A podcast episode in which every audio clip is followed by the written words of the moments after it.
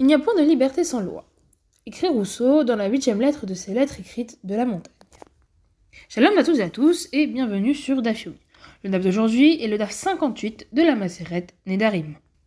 Pour Rousseau, c'est en obéissant à la loi que les citoyens peuvent vivre en société. Rousseau définit la loi comme l'expression d'un peuple souverain.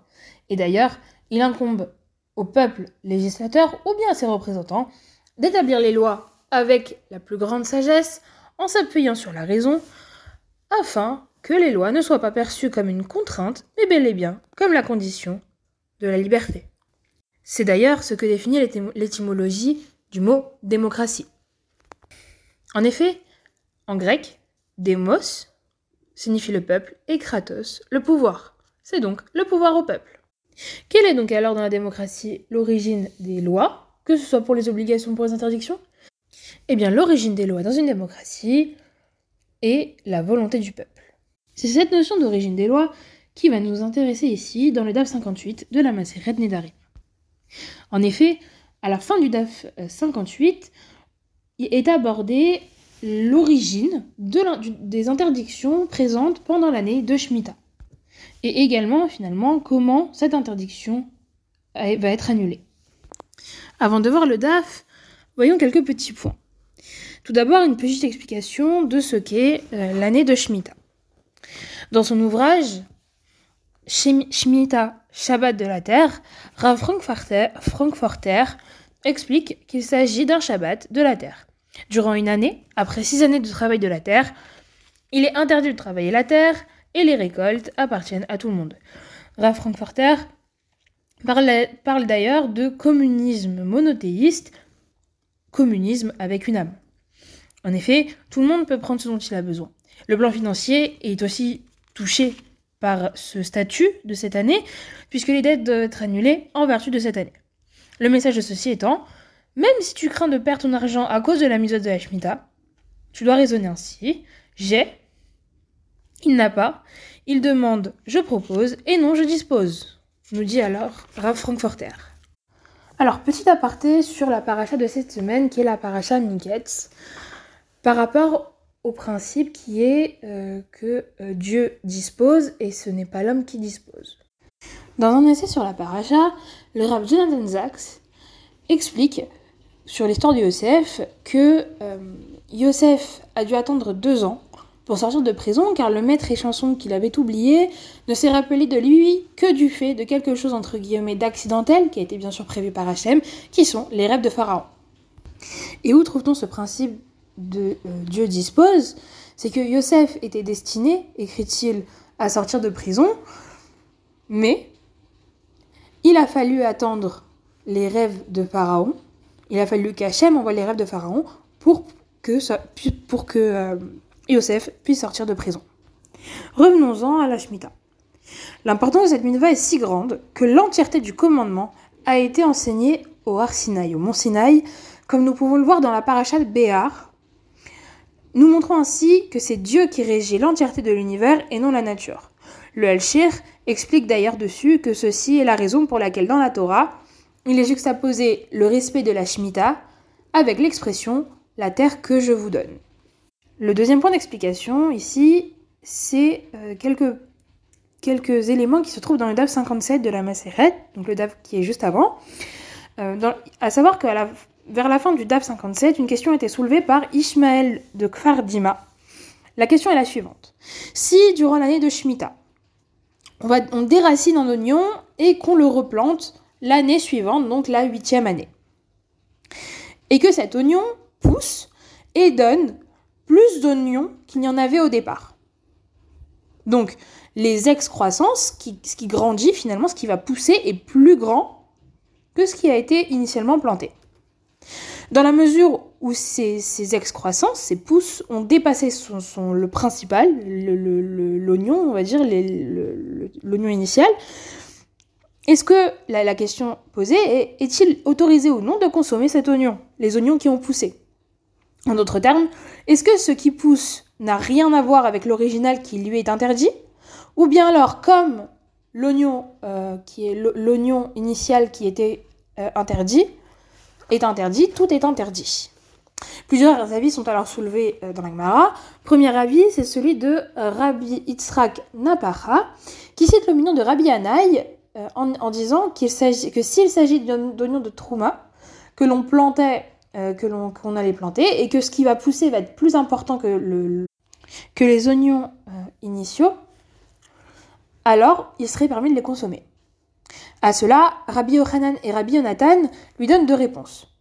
La réponse de Rabbi Yochanan est que si une jeune vigne, donc une branche, est désignée comme Orla, et Orla, donc c'est un prélèvement qui se fait sur les 3 premières années de la vie d'un arbre, et sur cette branche, tous les fruits qui vont pousser sur cette branche sont interdits. Sauf que cette jeune branche-là va se trouver sur une branche qui initialement était autorisée. Alors Rabbi Yochanan nous dit que cette jeune vigne-là, donc les fruits qui se trouvent sur cette jeune vigne, cette jeune branche, ainsi que les fruits qui se trouvent sur la branche qui a été initialement autorisée, tout est interdit. Et la deuxième réponse est celle de Rabbi Yonatan, donc qui va également répondre à Rabbi Yitzhak Nappaha, en disant que si on plante un oignon dans un vignoble, alors ce serait par exemple le cas où on a un vignoble et à côté une culture d'oignons, par exemple.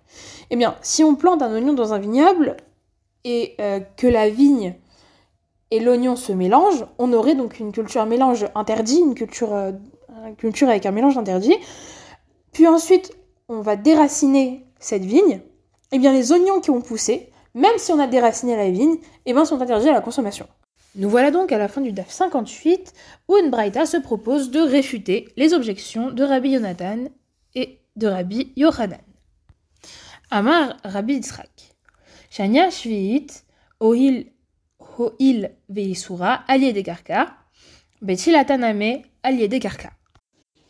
Donc Rabbi Yitzhak explique ici que les produits qui sont dans la 7e année, de l'année de Shemitah, la Shevi'it, sont différents, puisque l'interdiction de ces produits vient du sol, elle vient de la terre. En fait, ce que nous dit ce passage-là, c'est que le issour de la Shemitah, l'interdiction qui résulte dans les produits de la 7e année, de l'année de Shemitah, vient du sol. En fait, c'est la terre, c'est le sol qui est kadosh. Et donc, comme le sol est kadosh, tout ce qui va sortir de la terre, de ce sol, va être kadosh.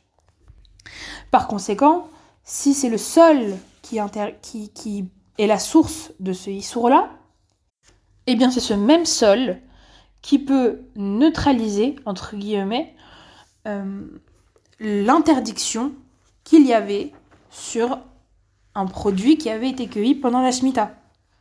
Puisque si on replante en fait cet oignon qui a été cueilli pendant la Shevi'it, la 7e année, et que cet oignon pousse et donne plus que ce qu'il y avait au départ, alors dans ce cas, on va pouvoir se servir finalement des produits qui vont sortir de cet oignon-là qui a été cueilli pendant la Shemitah.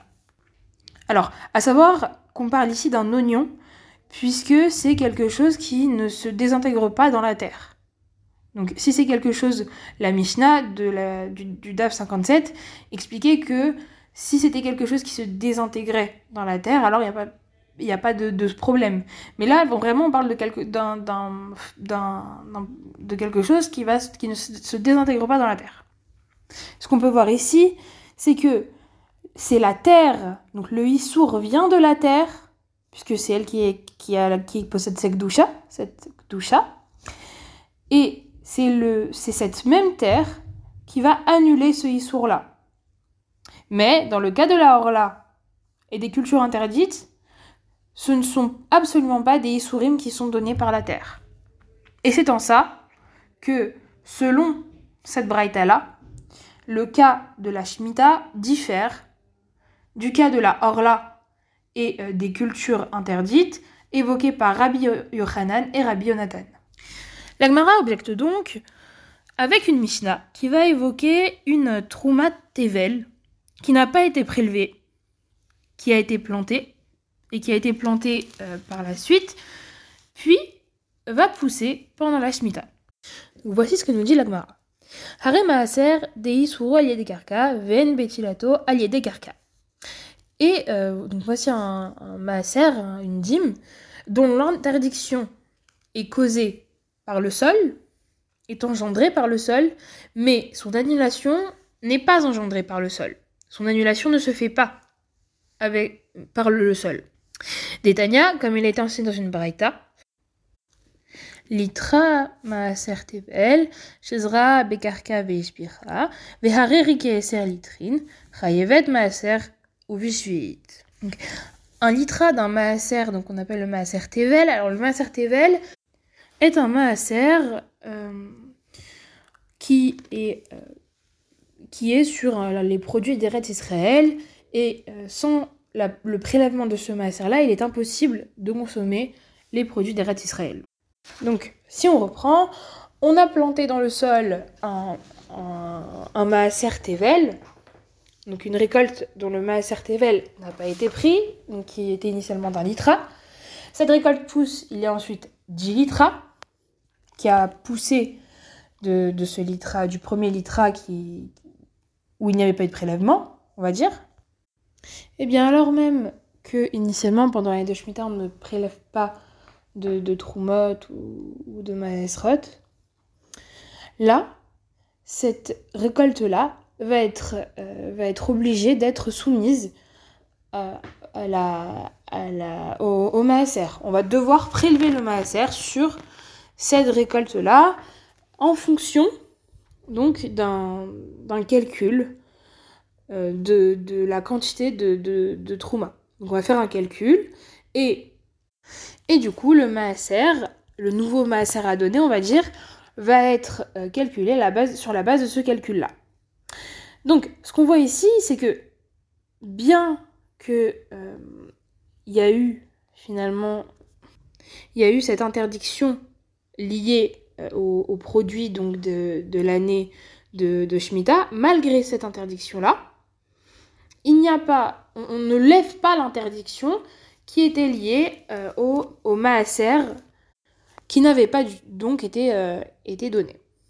La première phrase du Daf 59 Amoud Alef explique donc Amri, les Chachamim disent maaser digun ou dega garemle. Donc le maaser, pour le maaser, c'est le placement dans un tas qui va engendrer l'obligation. Ça veut dire qu'ici, ce n'est pas le sol qui va engendrer l'obligation de maaser, mais bien le fait de placer le maaser dans un tas, finalement, dans un tas, qui va être destiné ensuite à payer sur le maaser. Et c'est parce que ce issour-là vient du tas qu'on ne va pas neutraliser l'interdiction en la plantant dans le sol. Donc pour récapituler, la première partie de la Braïta nous explique que le fait, finalement, que le issour, l'un des interdictions de la Shemitah vienne de la terre, fait que finalement c'est cette même terre qui va pouvoir entre guillemets neutraliser l'interdiction. Et donc quand on va planter dans la terre un fruit replanter, on va dire, dans la terre la 8e année, un fruit qui a été cueilli pendant la 7e année, on va pouvoir le consommer. En revanche, si on regarde la deuxième partie de la Braïta et le début donc du Daf 59, on remarque que le fait de placer le produit dans un tas qui va être destiné au maaser va engendrer cette obligation de le donner au maaser. Et donc si on ne le donne pas et qu'on le replante après, si on ne donne pas ce maaser-là et qu'on va le replanter après, dans tous les cas, on va devoir le redonner, que ce soit une année de Shemitah ou pas. Et donc, on ne pourra pas utiliser la possibilité, on va dire, de neutraliser cette interdiction qui était sur le produit de Shemitah, juste en la plantant dans le sol. Il va falloir payer ce maaser-là. Merci de m'avoir écouté jusqu'au bout, et Chanukah Sameach.